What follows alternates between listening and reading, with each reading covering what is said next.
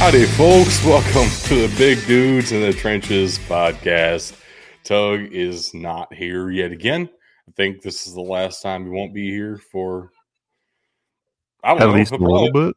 He'll probably be here next episode. That's all I can promise you. Probably be here next time. Until next time, folks.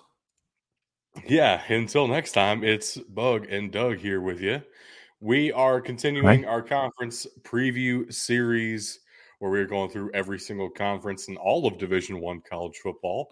That means the FBS and the FCS. We have made it through 8 FBS conferences so far. Tonight on live stream will be number 9 of 10. And then we will head into the FCS. This is not going to be a double-decker. If you're on Twitch with us, but of course, if you are live with us on Twitch, we can get your questions much sooner than if you're watching us later. So highly recommend checking us out, Big Dudes in the Trenches, all one word on Twitch. Or, you know, these all go up somewhere eventually. Recommend checking them out on YouTube if you can't catch the Twitch because the visuals are kind of cool. Big Dudes in the Trenches on there as well. Audio platforms. You know the deal. There are links everywhere. Y'all get it by now. Hi, what's Rusty. Up, man? The one thing you forgot to mention in all of that is because this isn't a double episode, if you are an audio listener and you're looking for that SEC preview, you're going to have to wait until next week as opposed to just tomorrow. So that's kind of how we're rolling with it a little bit of a formatting change. So yeah, we'll roll with it, and we'll keep you guys updated and let you know when we're going to get into not just the SEC but the FBS after that, or FCS after that rather. But man, I don't think we should delay it too much longer. I think we should hop straight into talking about the Big Ten today. What do you say? Sounds good to me. I do think it's fair to question why they're still going with the Big Ten moniker at this point. I mean, the Big 12 still going with the Big 12, so I mean. It's like the Big 16 and the bigger 16 is what it's going to end up being. The Big 20 could work. The double deuce. Maybe at some point we need to just get away from, you know, including numbers and the names of conferences. Might be something worth considering. This is the last year that the Big Ten will have 14 members.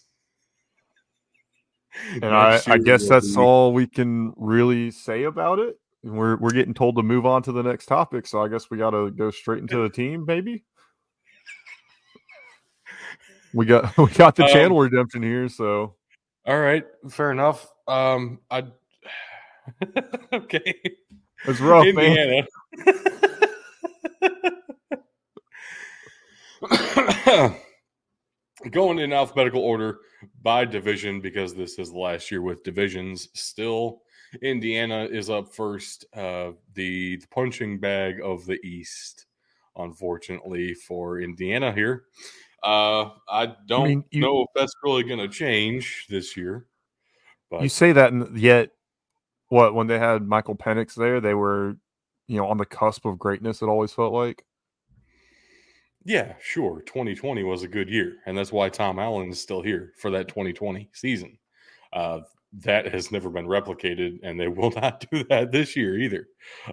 They just don't have the talent for it on the team, honestly, at the key positions.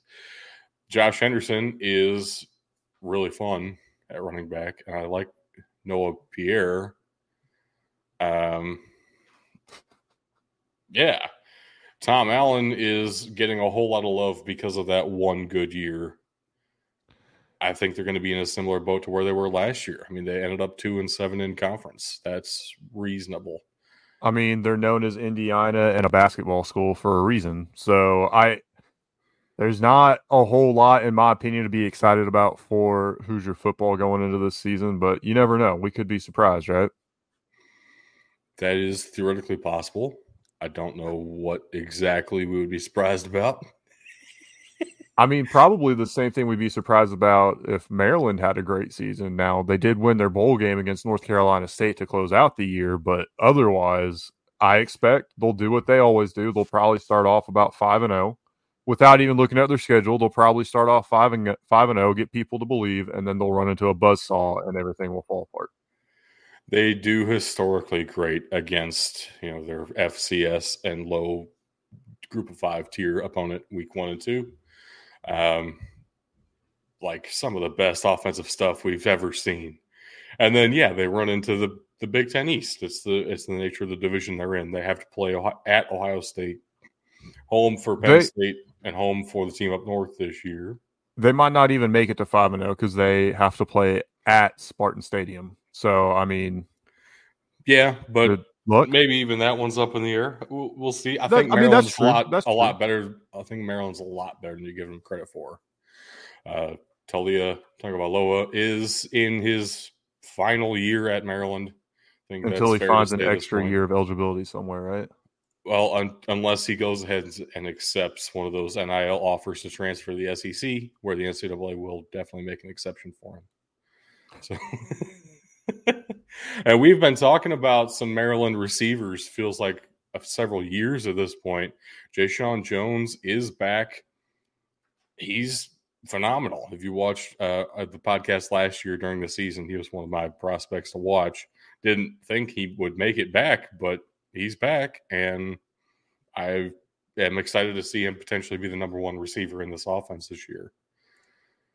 Like this offense has never been the concern with Maryland. It's always been, can they actually stop one of these stronger teams in the Big Ten East? The offense is going to be great. Probably. I mean, you're probably spot on there. And that's always kind of been the thing for them, is that they have had a good offense, which is why they run through the early part of their schedule. And then it just falls apart. So I'm curious to see how this all plays out for them in the end and how much they're able to carry past kind of that first half of the season, really. I would not at all be surprised if they end up over 500 again, 8-5 last year overall. That's certainly reasonable. I think it's definitely doable because, I mean, yeah, I think it's doable. Wilson and Charlotte and Virginia. I'm gonna pencil Indiana in 3 losses, but the rest of the schedule is favorable to them, I think. Yeah, definitely. One of the teams that's not favorable for them to win against, though. Yes, the reigning Big Ten champion, back to back. Reigning, defending, undisputed. Now, granted, Michigan did have some very real struggles last year. So this is not all, you know, let's not just get in here and say they're the odds-on favorite just because they've done it 2 years in a row, right? The week before they played Ohio State, they very easily could have lost to Illinois and probably should have. Mm-hmm. I agree with that assessment.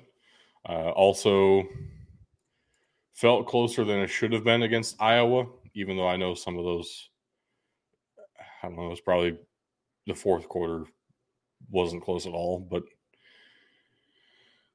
I got to watch them play.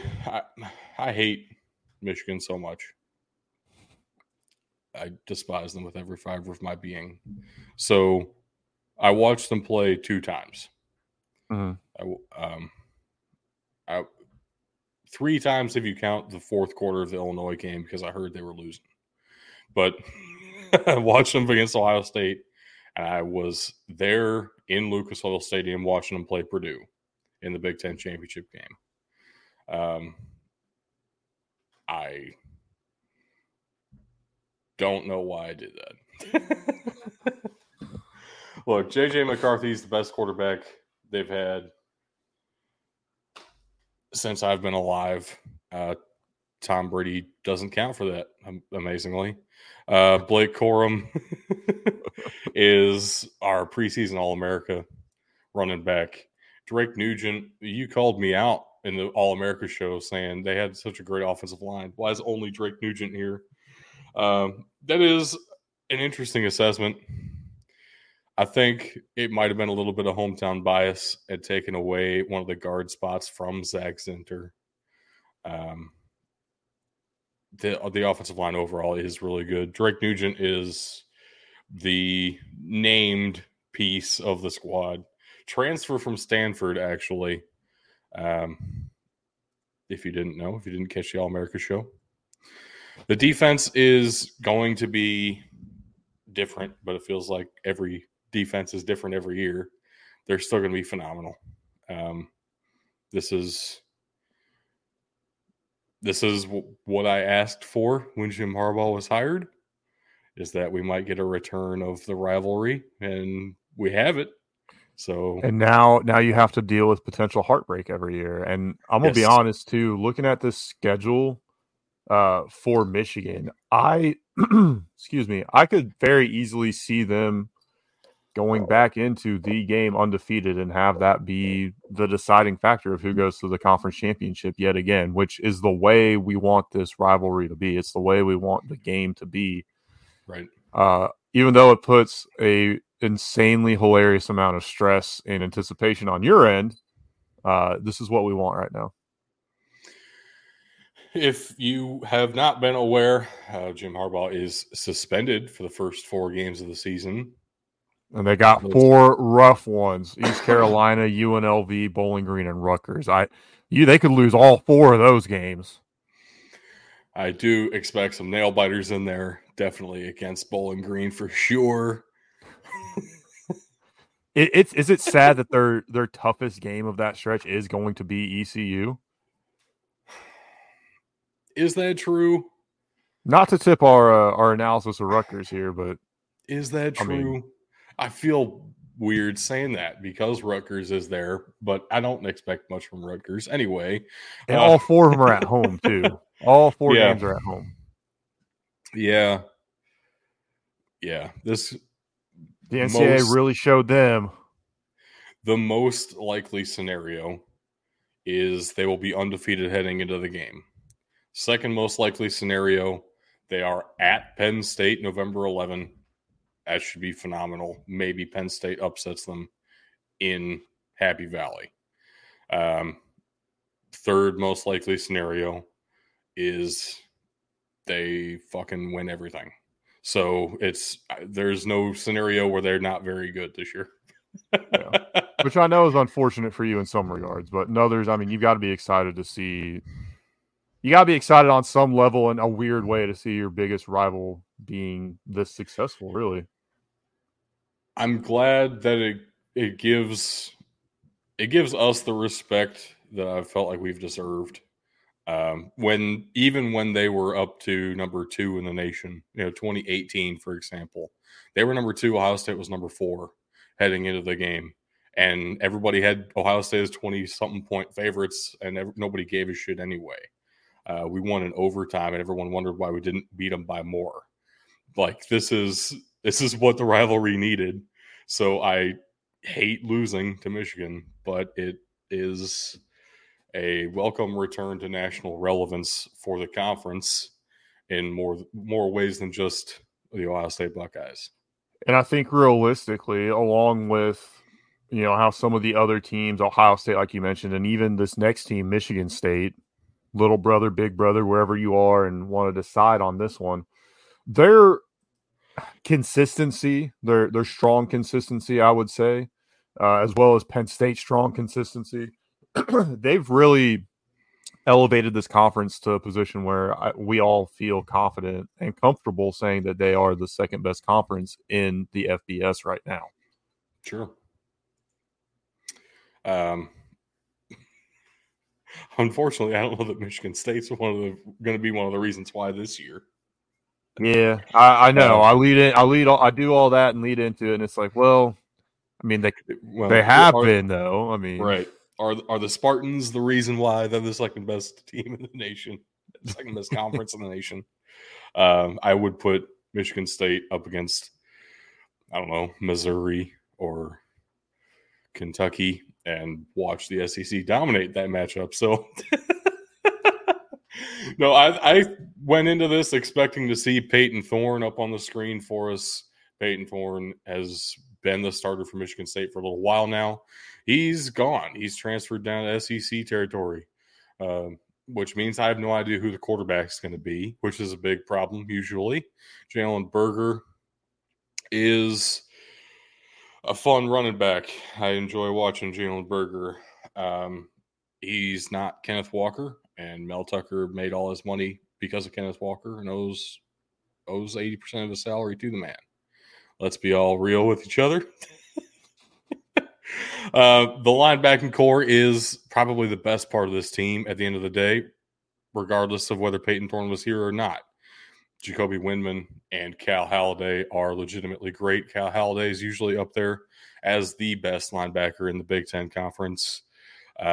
I don't know if that's going to hold true this year. There are some really strong contenders.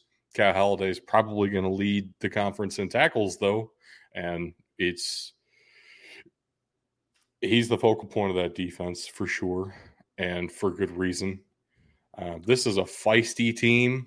Mel Tucker always has them play with an edge, which can be good. It can be detrimental as well. We've seen both sides of that at this point. They need to make a bowl game this year. I don't know if they're going to be up there, but that needs to happen. Come on. Yeah, I mean, the biggest thing and probably the best thing for Spartans fans is you don't have to worry about, four players on your team getting arrested after the Michigan game, because you actually have two tunnels at your stadium. So that's exciting. That is very exciting. Which, underrated, we should have talked about this a little bit more when talking about Michigan. They've got to, as great as the Big House is for college football, they've got to figure that out. That's ridiculous. You say that, but it's also been that way for over 100 years, right? So, I mean, yeah, but 100 years ago, we didn't have a bunch of idiots playing that wanted to go out and kill each other. Yeah. I don't know. I can't wait for their game against Richmond, though. That's my favorite part of their schedule. Let's go Richmond Spiders, baby. Everybody gets one. Homecoming week 4 against Maryland. This is the second team in a row that I've noticed this, because it's the same way for Michigan. Mm-hmm. Very front-loaded on home games. Like, I feel bad for them almost. And then to close out the year, they're at home, but it's technically a neutral site, playing against Penn State at Ford Field. Like, man. The Big Ten likes to do that anymore because of the 9-game conference schedule and the usual deal where they're not normally allowed to schedule FCS opponents at all. They try to get a couple of group of 5 teams and get some home games in early. So they kind of get ready for the big time opponents later in the year. There are some exceptions to that FCS rule. We're seeing it with Michigan State. We're seeing it with Ohio State, our next team as well.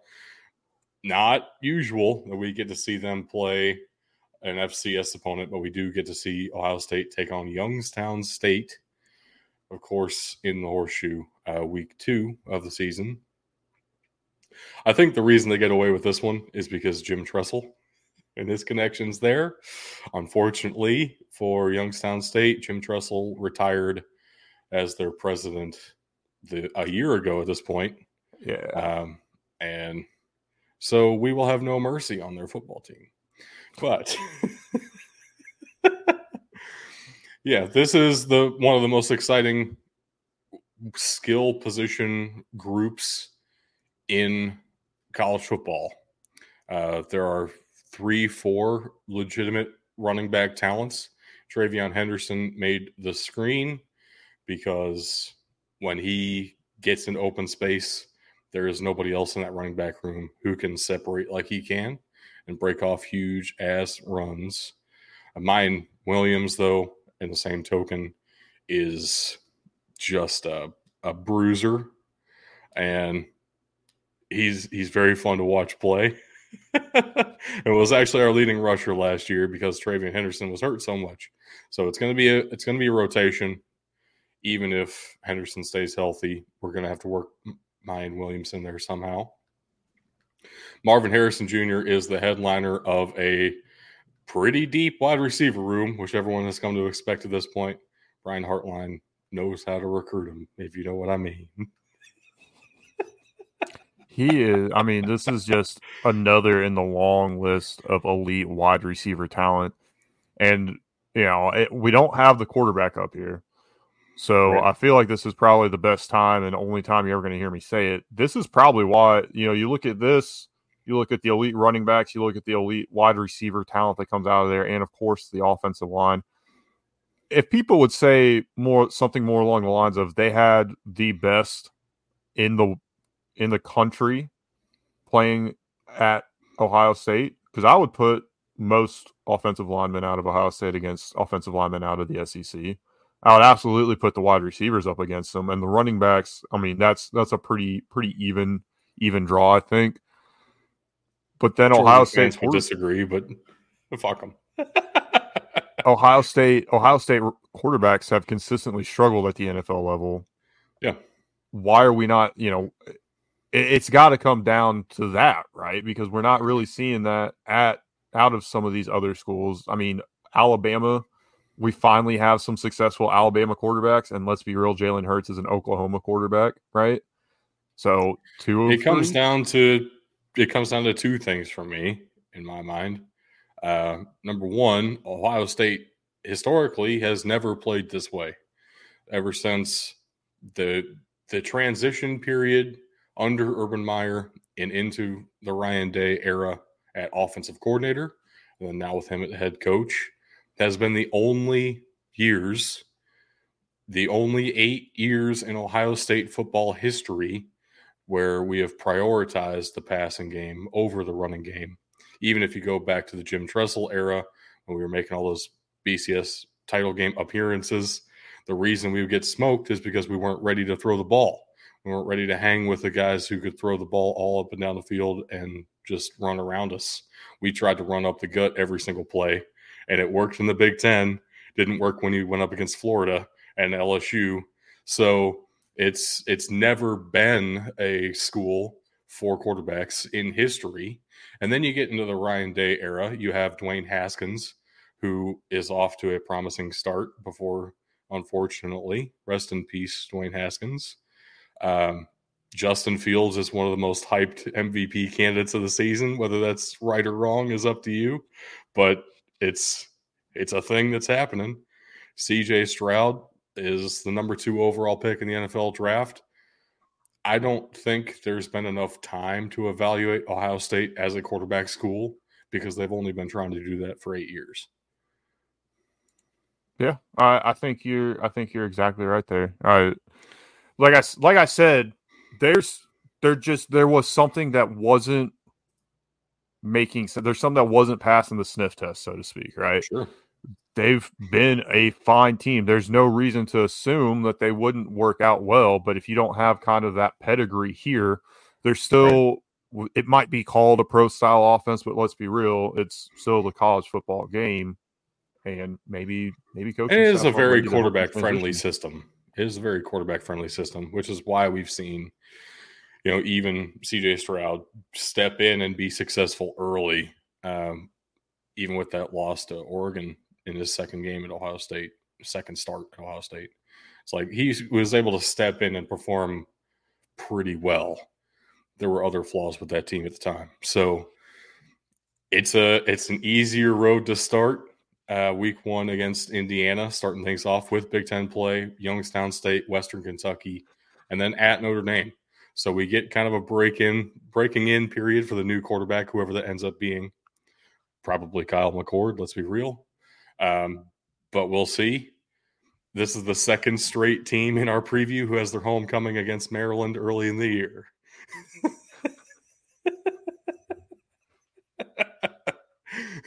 Sorry, Terrapins. Everybody's fueling up on the emotions against you. I think Ohio State has potential to be a top 10 defense in the country. Which historically would not have been a weird thing to say, but they haven't been up there recently. And they need to be if they're going to try to compete for national titles. Last year was an anomaly in how well they were doing as only like the 12th ranked defense in the country. You need to be in the top 5 in both categories to win a national championship usually. It'll be closer. We'll see. Of course, the game to end the year is is going to be a challenge. Penn State comes to the Shoe and at Camp Randall against Wisconsin. It's going to be interesting. That's going to be an interesting game for a couple of reasons. So we'll break that down a little bit more when we get to Wisconsin, where I think it makes more sense. For right now, though, why don't we move on to that other team that you were talking about, Penn State? We've talked a lot in the past couple of years about how James Franklin doesn't really deserve to keep getting the leash he's getting, yet here he is going into his 10th season at Penn State. Yeah, I don't know if that's a fair way to phrase it. It feels like he has a stranglehold on the program in the sense that he's doing the best that they expect. But I think there is room here for more, as much as that pains me to say. Like, Penn State is one of those, wherever you draw the line for blue blood programs in college football, Penn State is either barely in or like one of the first three teams out. So they're a great program historically. Let's be real. They spent a lot of money on college football. How much longer are they going to be okay with being the third best team in the Big Ten? Yeah. And it feels honestly, like they've been the third best team in the Big Ten for 6 years. Honestly, that's probably why they waited so long to join a conference, because they're worried of just this. I mean, and they did go into the conference and the side of the conference where that was most likely to happen to them, too, with Michigan and Ohio State, both in that Eastern Division. Just geographically unavoidable how that worked out for them. Yeah, the Legends and the old divisions were actually better for them. They were the only team that benefited. Well, they still were in the division with Ohio State, so get fucked. Next year, starting to go divisionless, we'll see if that helps them. We don't know who the quarterback's going to be for Penn State either. I believe it'll be Drew Allar. I think he's a sophomore now, out of Ohio. One of their highest rated quarterback recruits in a very long time. That hasn't been announced. We don't know. Technically, it's a battle. I don't know who the other guy is. I think that ought to tell you something. It's probably going to be Drew Allar.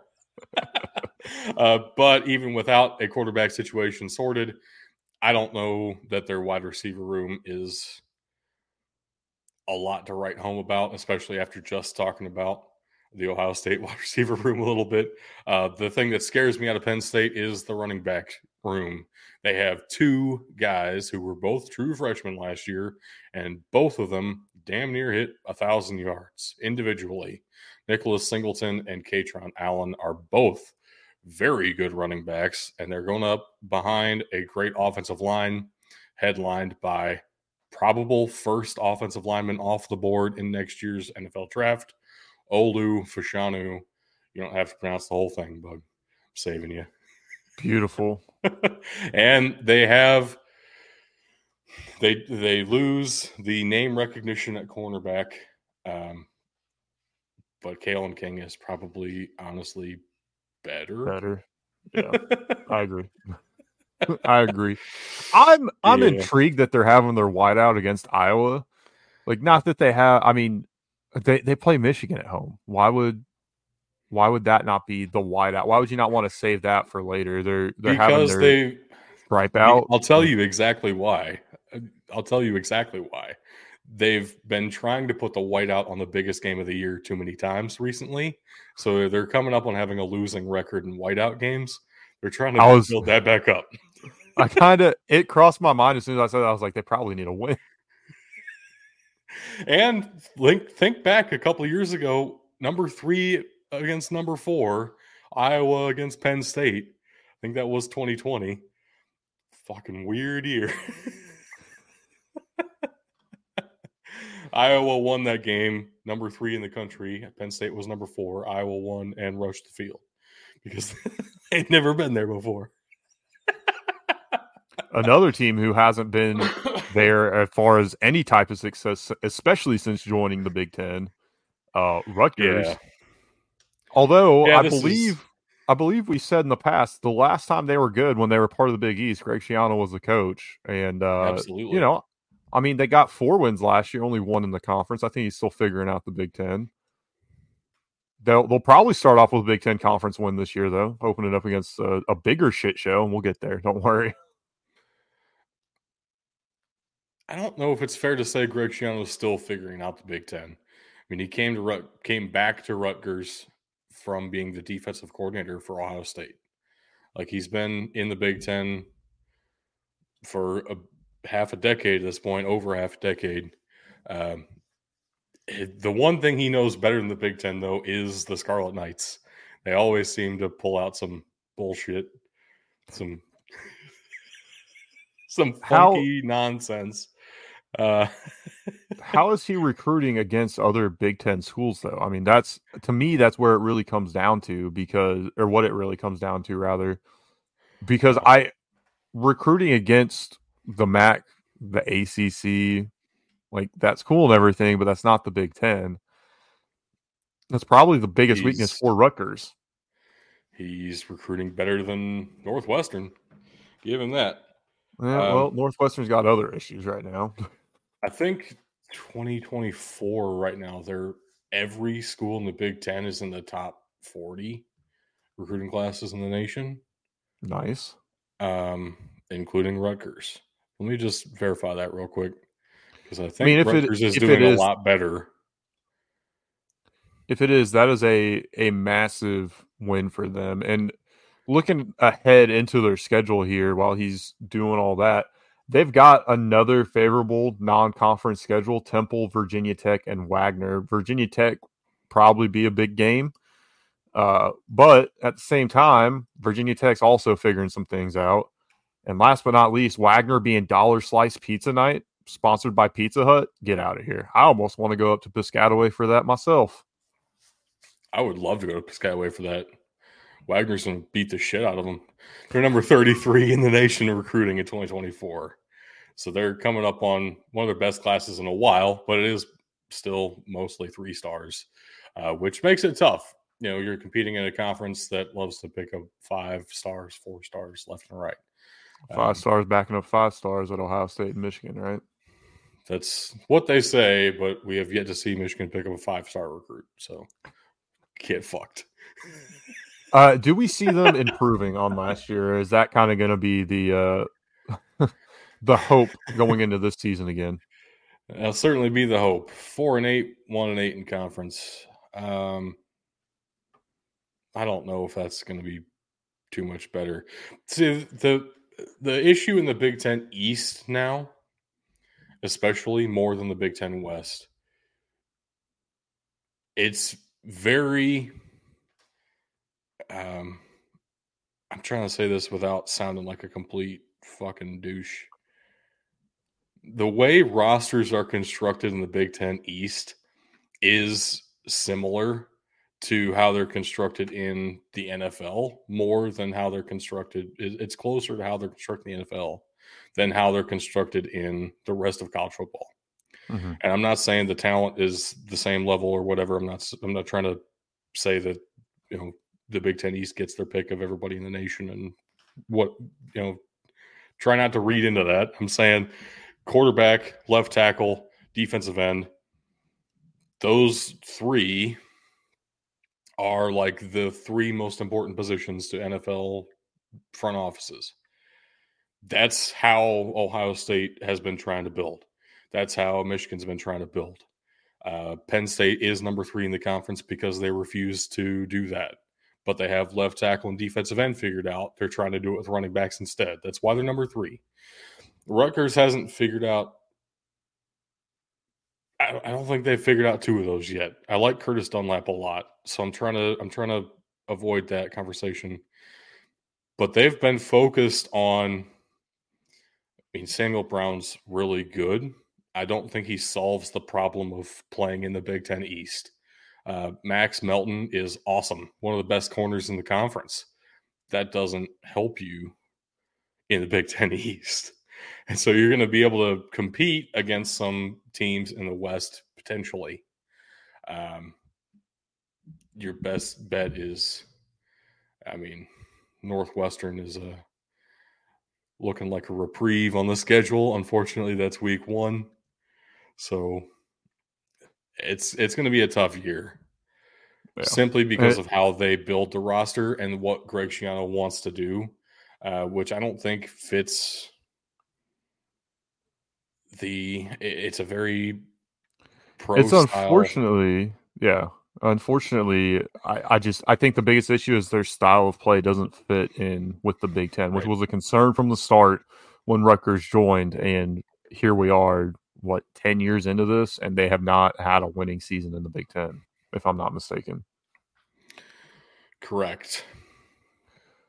Let's move on to a team. Purely business reasons why Rutgers is in the Big Ten, which don't even matter anymore. Let's move on to the Big Ten West. And one quick thing to point out for me here, though, we're obviously Illinois being the first alphabetically. We're going to start with Illinois, who I have some favoritism towards. I'm not going to lie about that. I went back through and checked about half of the Big Ten East schedules. There was one school that had the Big Ten championship game penciled in on their schedule. Would you like to guess who it was? Not really. It was Michigan.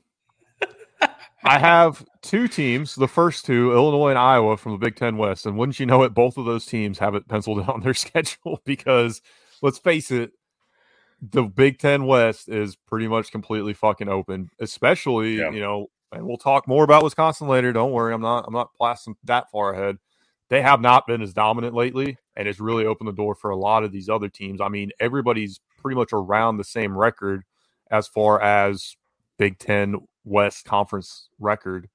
It's wide open, and I was upset 3 years ago when Lovie Smith was replaced, and Brett Bielema he didn't come out of the gates red hot. He came out of the gates fine.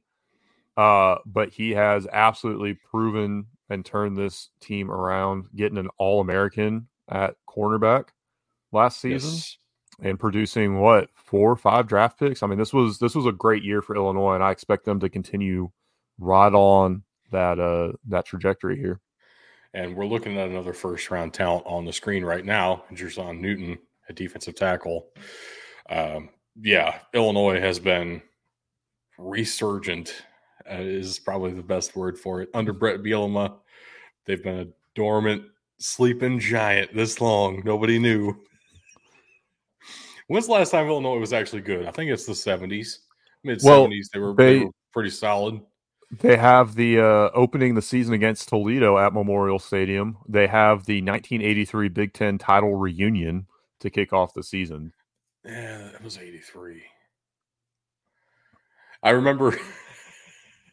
I think it was Indiana I was thinking of with the 70s, because I remember the Big Ten media days, Tom Allen was asked what he feels about UCLA joining the conference next year. He's like, well, last time we played them was the Rose Bowl in 1973, so I think it's going to be pretty cool.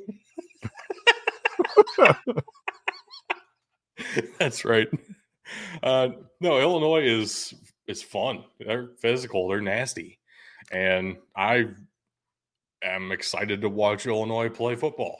It did hurt me a little bit having to cheer against them in the ReliaQuest Bowl last year, but I mean, they were playing Mississippi State. I mean, with everything that happened, I think you had to be pulled. I don't think anybody was pulling for Illinois. Everybody wanted to see Mississippi State win, so I don't feel that bad.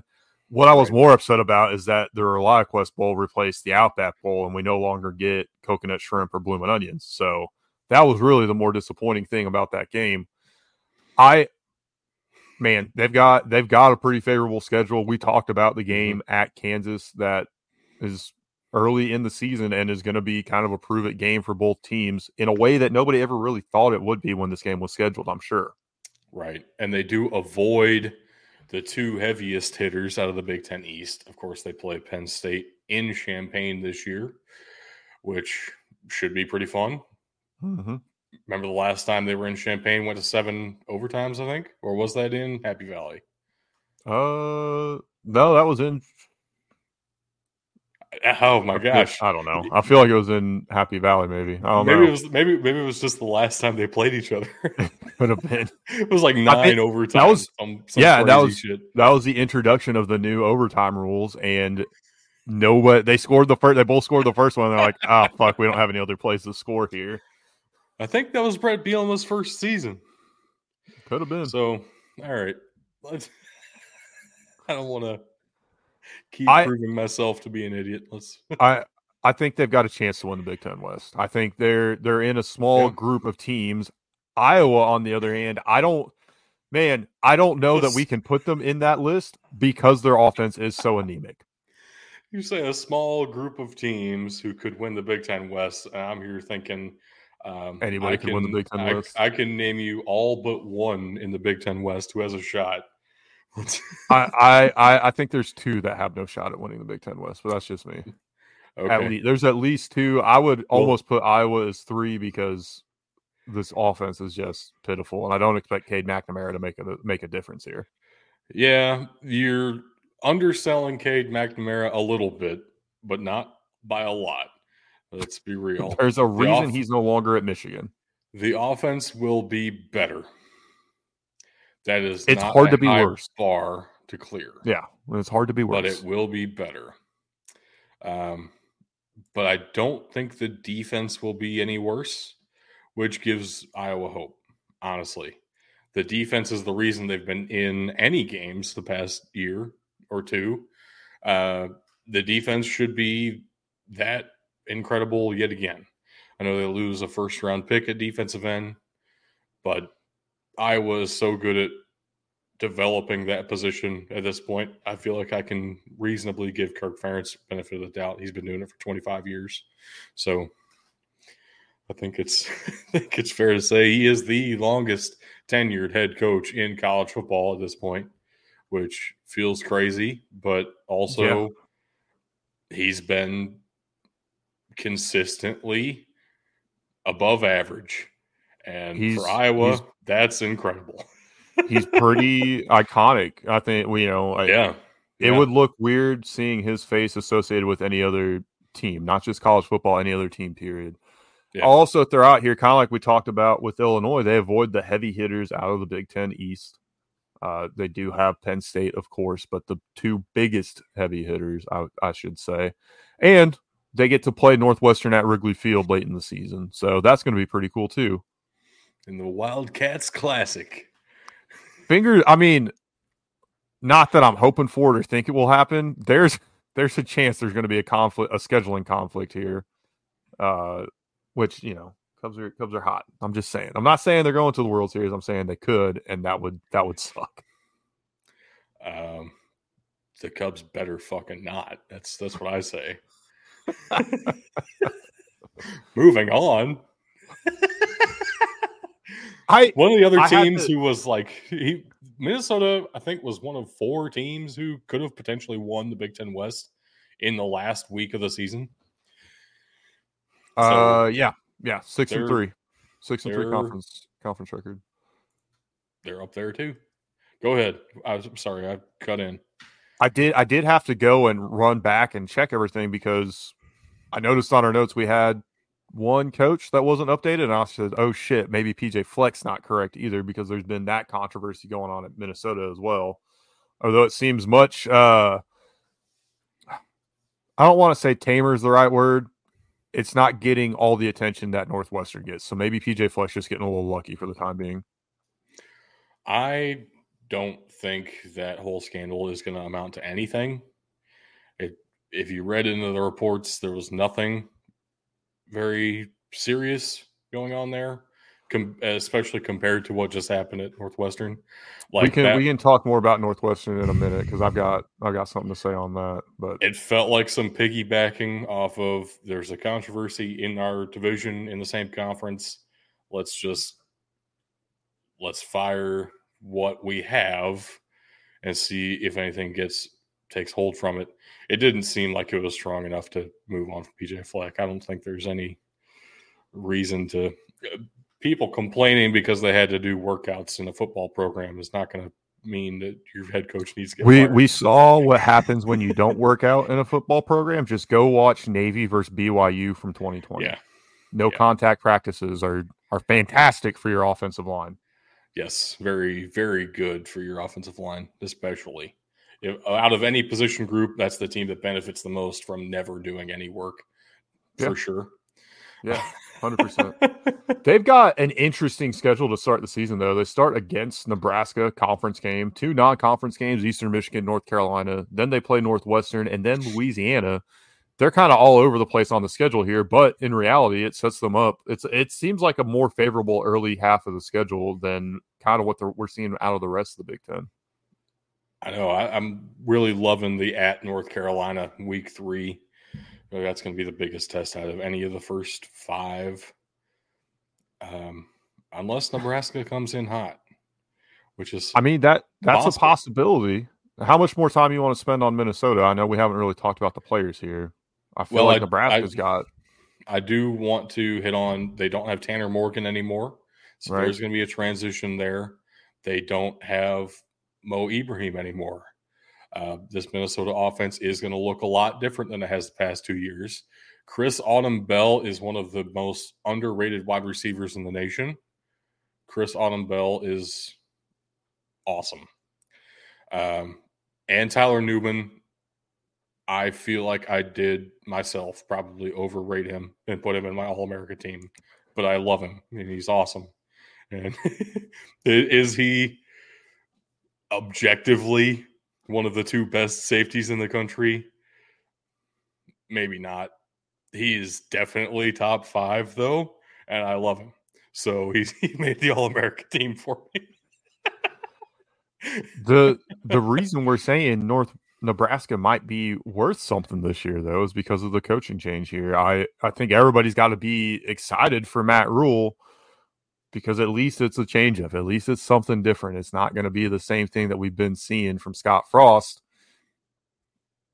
You're going to have a new offense with Michigan. You're going to have a completely new look team, essentially. Granted, more of the same players, right? But with Matt Rhule taking over, I don't know how much you can really, rest your analysis and prediction off of what they did last year. I don't think you can do anything based off what they did last year, except when you look at the defense, because they are basically returning all of their starters on that side of the ball. But if you're not convinced about Matt Rhule because of what happened with the Carolina Panthers, let's be realistic, because let me remind you what he did at Temple and Baylor. Well, I was going to get there, but also Urban Meyer didn't work out with the Jacksonville Jaguars, and he was one of the best college coaches of all time. I think that's fair to say. Also, Nick Saban didn't stay in Miami that long with the Dolphins. He ran back to college and became one of the best college coaches ever. Like in the top 2 and probably not number 2 for most folks. So there is reason to be optimistic. If there a lot of those back, folks that probably have him number 2, probably have another Alabama head coach at number 1 anyway. Right. But you are seeing some differences here. Jeff Sims is a transfer in from most recently from Georgia Tech, where if you hear that a couple of years ago, you think, oh my gosh, why are we getting a triple option quarterback? That is not the case. Jeff Sims is going to be one of – that's not fair to Adrian Martinez. I was going to say he's one of the most talented quarterbacks they've had in a while. Adrian Martinez was frustrating. I don't know that Jeff Sims will be as frustrating. I think not having a quarterback head coach will also help Jeff Sims. It would have helped Adrian Martinez as well, I think. Because he did, once he left Nebraska, he did decent. I mean, he looked a lot better than he did at Nebraska, suffice to say. Yeah. I'm interested. Sorry, go ahead. Yeah, I'm interested to see how this goes. Of course, the rivalry with Colorado has been coming back, building back. And now it's going to be, we talked about it. I heard you talk about it in the Pac-12 episode. It's going to be 2 new head coaches and 2 teams that are going to play very differently than they had the past couple of years. This could be huge for Nebraska. Having that week two, that could be a huge springboard for their season. Could be. Could be. Miles Farmer is suspended, but then he decided he didn't want to actually serve that suspension, so he transferred out. They lost one of their best defensive players. At the same time, Isaac Gifford is a great safety and kind of was an easy replacement for the slide purposes. Luke Reimer is one of my favorite returning linebackers, but I talk enough about linebackers. Let's jump to Northwestern, where we have another first-year head coach. Yeah, and another controversy that has taken place here. Now, I don't want to spend a ton of time on this because I am not in the know and I am not an insider with any of this by any means. And I also have other opinions about some of this as well. But I have heard and seen that I have heard that there is a video proving this, that one of these players that has made these accusations went and said, I'm going to ruin Pat Fitzgerald. I'm going to make sure that he gets fired. That being said, you get all these guys together to make these claims of all the things that were happening. It kind of starts to feel like a Deshaun Watson case of where there's too many people talking and there's not going to be enough buyout at the end for this to really, be beneficial. So you've got that going on. The second issue that I have, and this one is just pure facts. You can go back and look at the timeline of everything. When the school originally found out about these allegations, they, suspended him for 2 weeks without pay. Like, hey, go on vacation, go do whatever. We'll come back in 2 weeks and talk about it. And then it shows up in the school paper the next day. And the day after that, they're like, yeah, actually, we're firing you. Like, you're done. We're not doing this. So they caved into a lot of pressure here. That's why this is so, even if the thing about the former player is not true, that's why this is so interesting of what's happening at Northwestern. And on top of all of that, this has now also evolved to affect other sports where there have been other accusations of hazing pretty much across the entire athletics department at Northwestern. Yeah. I don't know what to think about it. I don't want to take sides. I just know the reports didn't look good. But let's talk about David Braun very briefly here. He was defensive coordinator for North Dakota State before coming in to be defensive coordinator here at Northwestern, and then now has a shot as head coach Northwestern. Who does he decide should replace him as defensive coordinator? But the defensive coordinator is Southern Illinois. So this is going to be a very Missouri Valley Football Conference heavy coaching staff at Northwestern, which probably is the best news they could have asked for. Get some new blood in there. Try something different because the past couple of years have not been good, even though, weirdly enough, they made 2 Big Ten conference championships not all that long ago. And yet somehow they're definitively the worst team in the conference right now. You kind of said this too when they were making those championships. They probably would make one more, which I believe they did. Mm-hmm. And then they fell off a cliff because recruiting to Northwestern is so difficult. Right. You can kind of tell when they can get a couple of guys to buy into, hey, I'm going to go to law school after I finish football, but I'm, he's like a 4-star, big-time 4-star guy who's like, I don't know if football is going to be necessarily my future, ends up at Northwestern because of the quality of school. They have like 2 good years, and then that happens every so often at Northwestern.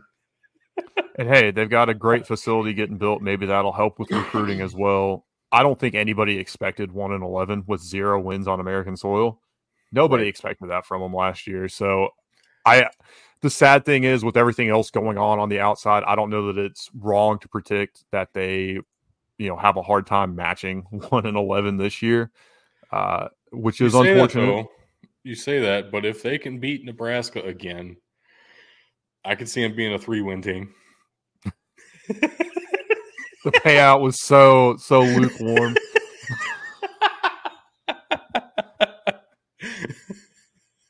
Let's go. Yeah, let's jump to the Boilermakers here of mighty Purdue.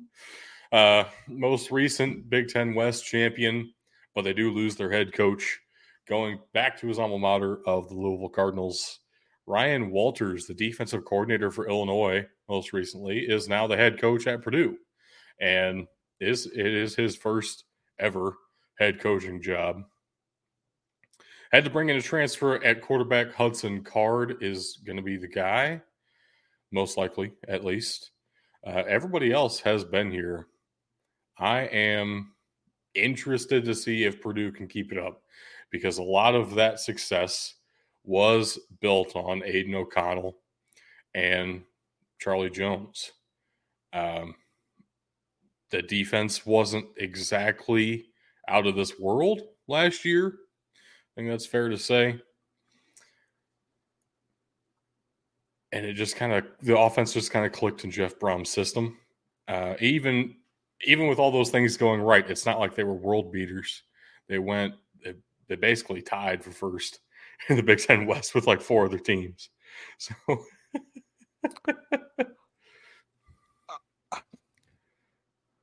could Hudson Card be what puts them over the edge, though? I highly doubt it. Highly doubt it. I mean, it was a back and forth. It was a competition at Texas last year. He got some quality playing time. I mean, the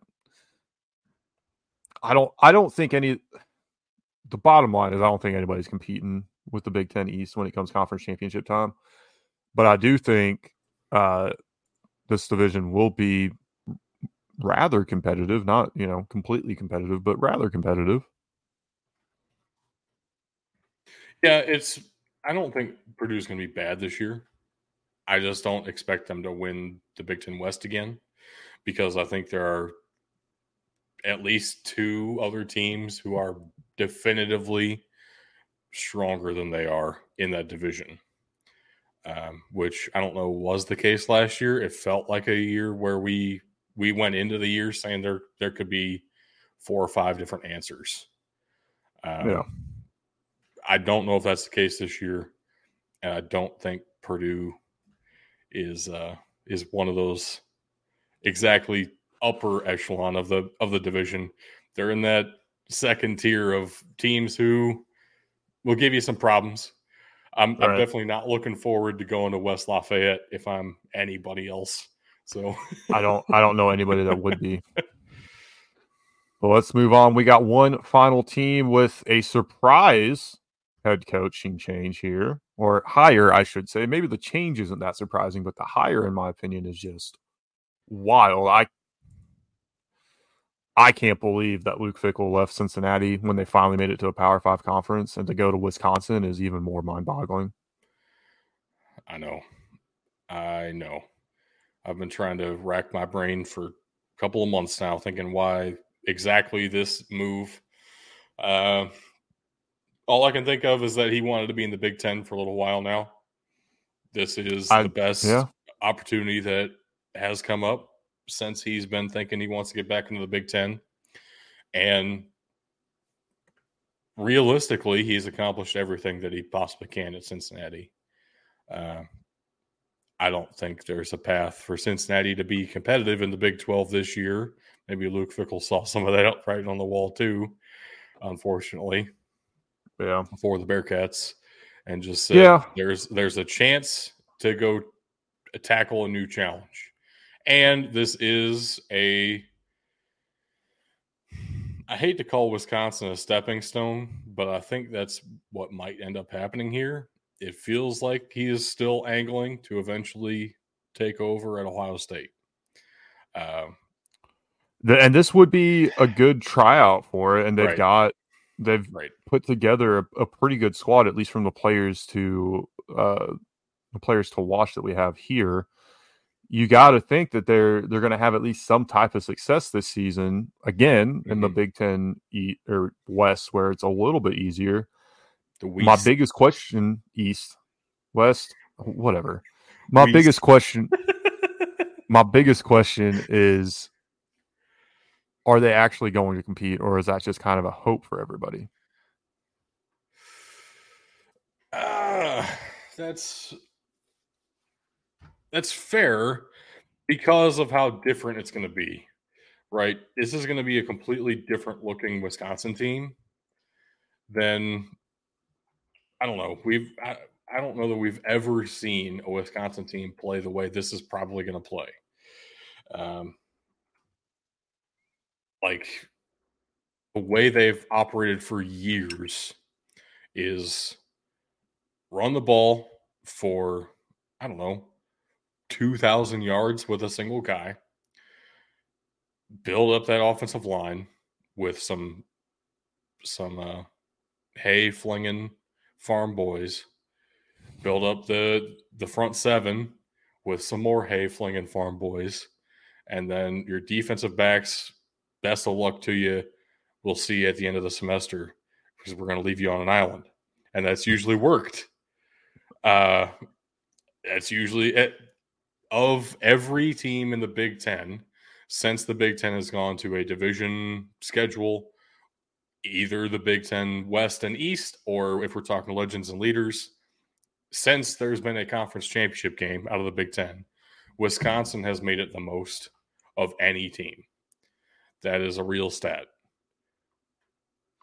They've lost almost every time. Right. I think they've only won one, but they've been there more often than anybody. The fact that they're that consistent and the fact that they're able to do it for as long as they have is it's telling of a program culture, and it's telling of their style is successful to a point. But Luke Fickell wants to break that ceiling, and that takes some changes. They brought in like four different guys to transfer in at quarterback. Graham Mertz is gone. He convinced Braylon Allen to stay, but he's probably going to use him differently than he used him last year. Like, this is going to be an interesting first season for Wisconsin. There are reasons to be excited about it for the future. This particular season might be pretty tough. At least they've still got jump around. They start off the season against a MAC opponent, so very exciting. And also the return of the home and home. Wisconsin at Washington State. I know I called it out in the Pac-12 preview, but damn, I'm excited for that. But there are some other great games in the conference to watch out for.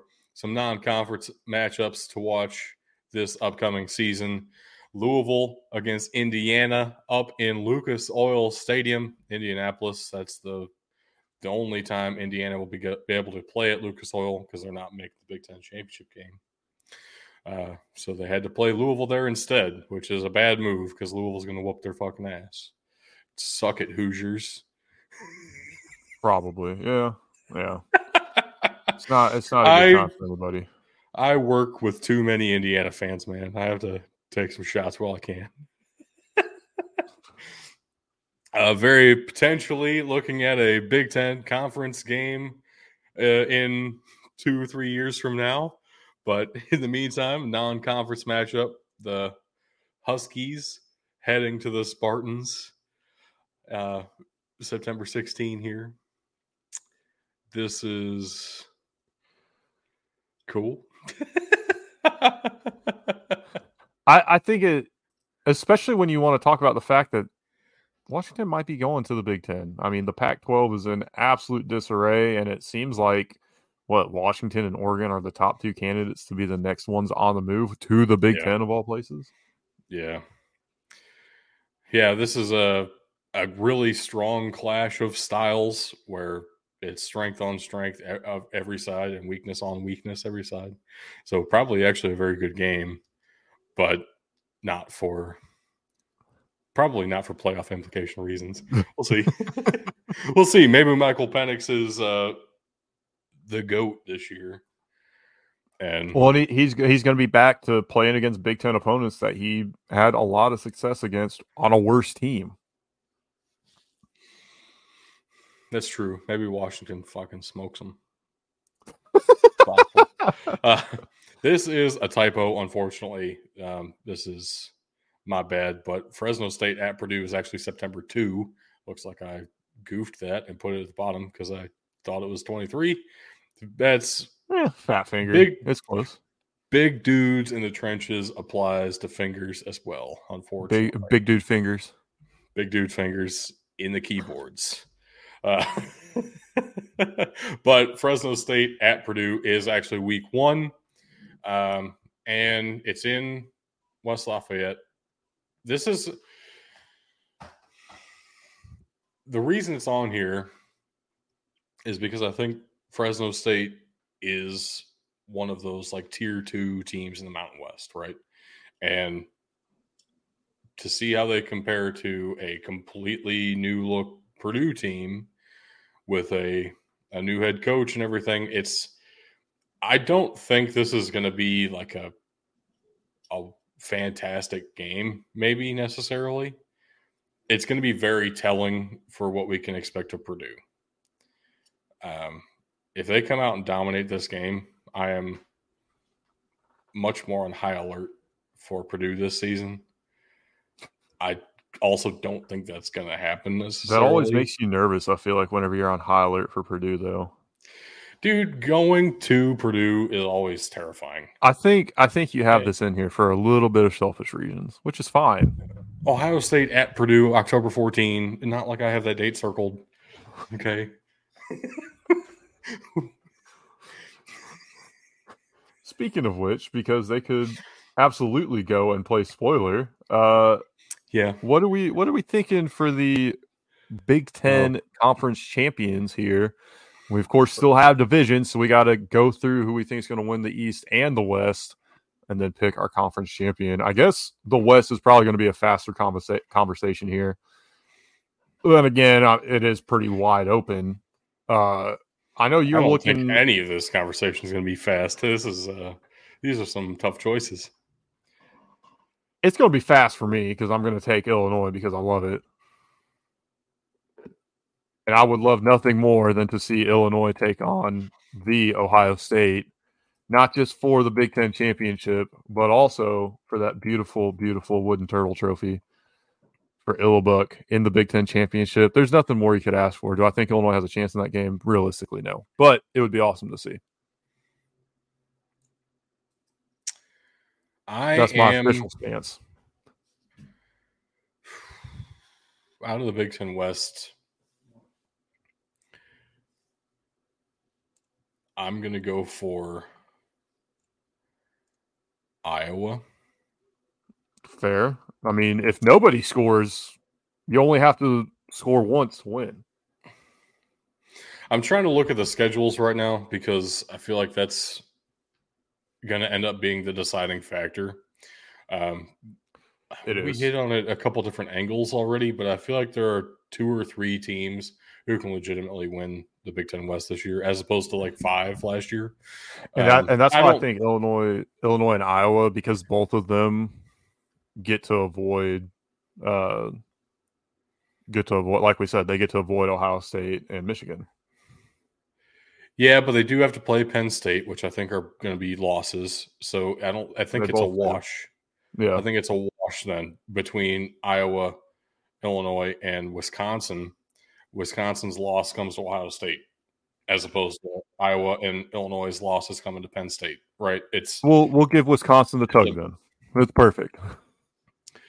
So I think Minnesota has too much turnover to compete. I think Matt Rhule is too fresh. I don't think this is the season. I would think next year at the earliest for Northwestern, or for Nebraska rather. For Nebraska, Northwestern has so many issues. It's not even worth debating that they're going to be competitive. And Purdue has a ton of turnover with a first-year head coach too. First year ever being a head coach anywhere. Like I think it comes down to those 3. The schedules are, man, I was at Wisconsin, home for Illinois. Shit, I'm just going to stick with it. I said Iowa. I'm going to stick with it. There's too much schedule math that I could do there. It's fine. It is what it is. So here's the real question. And this is probably the most painful one for you. Is it going to be Michigan or is it going to be Ohio State? Yeah. I do like that we can automatically narrow it down to those two. And I do mean that sincerely. The fact that the Big Ten East, at least right now, runs through the game is awesome. And most likely the Big Ten itself will run through the game for quite a while, even with the additions of USC and UCLA.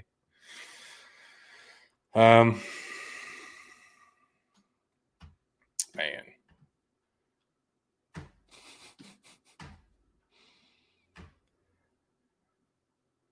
Everything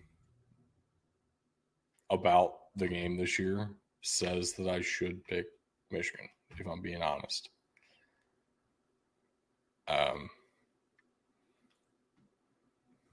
I will not do that. I physically can't. I physically cannot do that. Ohio State's Big Ten champions. I have to. For journalistic integrity reasons, go ahead and take the Wolverines. Fuck yourself. But also... So what are you actually putting down here?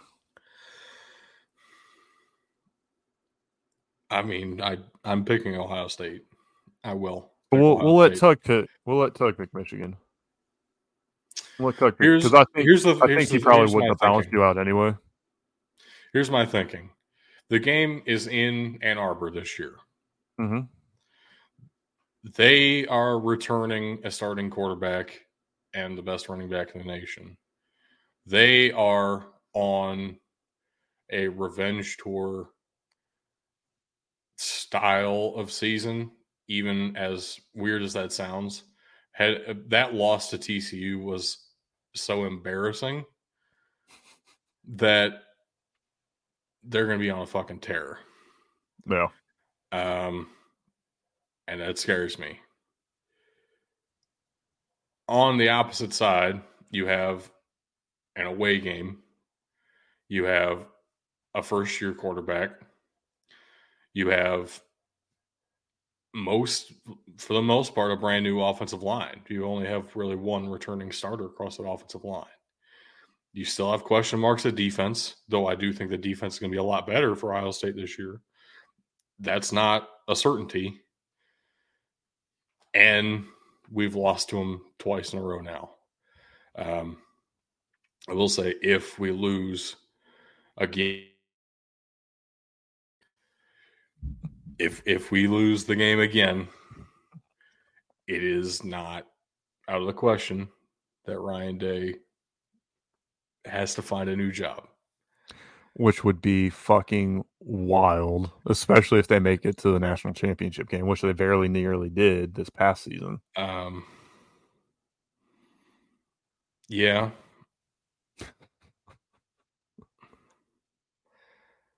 Yeah. I think this, I will say though, to kind of break this up, this is the fairest we've been to Tug as far as picking conference champions for him, because he kind of just got leftovers of kind of the best of what we had. We don't have to be, but who are we going to say is going to win the Big Ten East? Penn State? Give him Maryland and against Nebraska. He'll love it. He's a huge Tagovailoa fan. We don't have to tell him which one. Here's the best part. Here's the best part of all that too. We've set him up pretty poorly as far as he's go because he's been gone. Watch him win. Watch him do better than we do. I'm sure it'll happen. So who's winning the conference for him then? Nebraska? Sure. Doesn't matter. That's how we can start the next show. Like, hey, Tug, we've gone through and picked conference champions for you, but we couldn't decide who you'd want to pick between the two division champions we gave you in the Big Ten. So Maryland or Nebraska, who's winning the conference? I'm afraid he'll think we're joking. So pull up some evidence. No. I've been putting it in the in our thing here. So. I could very realistically see a scenario if we lose 3 straight years to the team up north and Luke Fickell is successful at Wisconsin, which means winning every game except for against us. Poach him next year. Yeah. Yoink. Yeah. I mean, that could be. And maybe, you know, kind of like you mentioned, maybe that was a posturing he did by taking that that Wisconsin job, put him in a position to be there for it. Let's see. It's very uncomfortable. Yeah. It's very uncomfortable to think about. I can leave this till next week. In the meantime, though, we do have some links for y'all to check us out. All kinds of different places. I want to say most importantly, but honestly, you know, that's kind of selfish of me to say most importantly. But if you would like to support the show monetarily, help us do more things and be better for you, check us out at patreon.com/BDT football. You can also go to twitch.tv/Big Dudes in the Trenches, all one word there. And besides catching the show live and seeing our beautiful faces and all the beautiful graphics that we make for the show, you can also subscribe there or donate bits to help support the channel as well. You can head on over to twitter.com and search @BDT football, x.com, whatever officially is turning into. I think Twitter is still the official domain. @BDT football. That's how you'll find us there. Facebook.com/BDT football and Instagram.com/BDT_football. So be sure to check us out all those places. Last but not least, we do have a website, bdtfootball.com, and you can email us your questions, mailbox@bdtfootball.com, if you're unable to catch us live. Which brings me to my next point. If you're an audio listener, you already know where to find us, wherever podcasts are found. But if you would like to watch the video later, you can check out the VOD on Twitch for sure, but we would love if you went over to youtube.com/Big Dudes in the Trenches, all one word there as well, and went and gave our videos a like, a comment, share them. And, of course, don't forget to subscribe. You can join us on Discord. We have a lot of conversations in there. Discord and Twitter, those are both two good places to be for us. We're trying to work in the other one. So if you would like to help us out with that, hit us up in that Discord. The link is in the description, and it's been scrolling across the bottom if your fingers feel like typing it all in to your web browser to join our Discord. That being said, Doug. Yes, do you have anything else to add? Just remember, folks, if Oregon officially joins the Big Ten very soon, remember where you heard it from first. That's right. Brutus Buckeye on Instagram. That is officially 100% correct. First on the scene. I'm not kidding. Go look at Brutus Buckeye's Instagram. You'll see a very mysterious post of him with Ducky, and it is. I'm just saying, since we're talking about the Big Ten, and we have the Hall of Fame game going on right now, you've been seeing Sports Scorebot in our chat here, keeping us updated on the Hall of Fame game between the Cleveland Browns and New York Jets. Former Maryland Terrapin Yannick Ngakoue has signed with the Chicago Bears, and I know we're not an NFL podcast, but I love the Bears, and you know, we got the Big Ten tie-in, so it felt right to bring it up. That's cool. Yannick Ngakoue is decent. Best available defensive free agent is what they're saying, which might just be to make me feel better. I'm not entirely sure, but you know, I mean, is what it is. He's better than who you had. Low bar. Hey, what does the farmer say to the cows at night? Go moo yourself. It's past your bedtime. I wanted it to be worse than that. It's okay. This one's probably a little better when you see it spelt out. I won't lie. Oh, I understand it. It's not that hard to figure out what you meant. It's just all right. Not as good as I wanted. It's okay. You can do better. You've done better in the past. I've got plenty in the hopper. Don't worry. Okay. Bring your A game next time, because next time we'll be talking about the SEC, who basically everyone has to bow down and declare the one true conference. The one conference to dominate them all. Yeah. It's just facts. It just means more. Yeah. Yeah, and we just meme more in the Discord, so come on, join us. Let's get out of here. We will see y'all next week. Peace out, girls. Have a good one, everybody.